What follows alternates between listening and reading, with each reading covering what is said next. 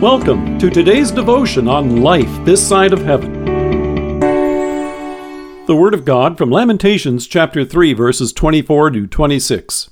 I say to myself, The Lord is my portion, therefore I will wait for him. The Lord is good to those whose hope is in him, to the one who seeks him. It is good to wait quietly for the salvation of the Lord.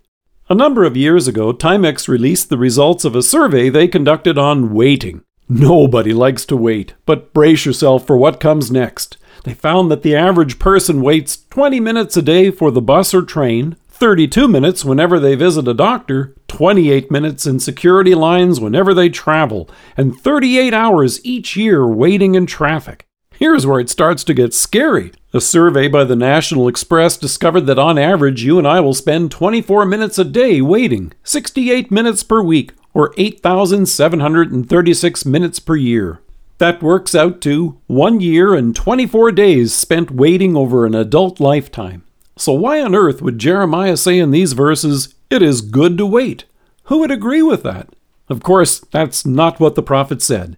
When it comes to waiting, it all depends on who it is and what it is for which you are waiting. We're pretty good at waiting for something when we know it's going to be good. And what Jeremiah really says is, it's good to wait quietly for the salvation of the Lord. Here's where faith kicks in. Waiting in faith means trusting the blessings God has promised in the future, no matter what the circumstances we are facing today. When it comes to waiting in this life, it often means how long can you tap your feet before you start to go crazy. However, the Hebrew word for wait means much more. It actually means to bind together. It means that our plans are intertwined with God as we wait for Him to unveil them. Now, at first, I'll bet your blood boiled as I mentioned those wait times for buses, doctor's visits, and sitting in traffic.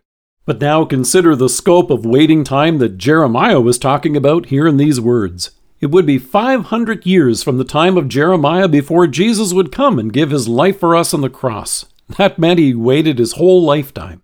However, to put that into perspective, that's also true for Simeon, who was alive 500 years after Jeremiah, at the time of our Savior's birth. Luke tells us, Now there was a man in Jerusalem whose name was Simeon, and this man was righteous and devout, waiting for the consolation of Israel, and the Holy Spirit was upon him. He had waited his whole life too, just like Jeremiah did, and he wasn't disappointed. Holding the infant Savior in his arms, he rejoiced and said, Lord, now you are letting your servant depart in peace, according to your word. For my eyes have seen your salvation that you have prepared in the presence of all peoples, a light for revelation to the Gentiles, and for glory to your people Israel. Like Jeremiah, like Simeon centuries later, and you and me centuries after him, the time will come when you and I will see the coming of our Savior who will raise us at the resurrection. The glory of heaven will stretch out before us as we rejoice in the presence of God who has fulfilled the promise he made that this day would come. Gone will be sin and the separation that comes with it. Gone will be such things as loneliness, hurt, and heartache. Gone will be tears and suffering and death. That's worth waiting for. The best part of all will be to see the open arms of our Savior who has made this a certainty standing before us. Here is also why then Isaiah wrote, those who wait on the Lord, they will renew their strength. They will soar on wings like eagles. They will run and not grow weary. They will walk and not be faint.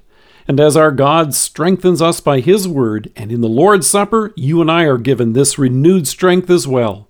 Then it's not hard to agree with the prophet. I say to myself, The Lord is my portion. Therefore, I will wait for Him. Let us pray. Loving Savior, as each day brings me closer, I rejoice to wait upon you in faith. Amen. Thank you for joining us. If you are listening to us by podcast or on Alexa, we invite you to browse the resources that are available on our site at lifethissideofheaven.org. God bless you and have a great day.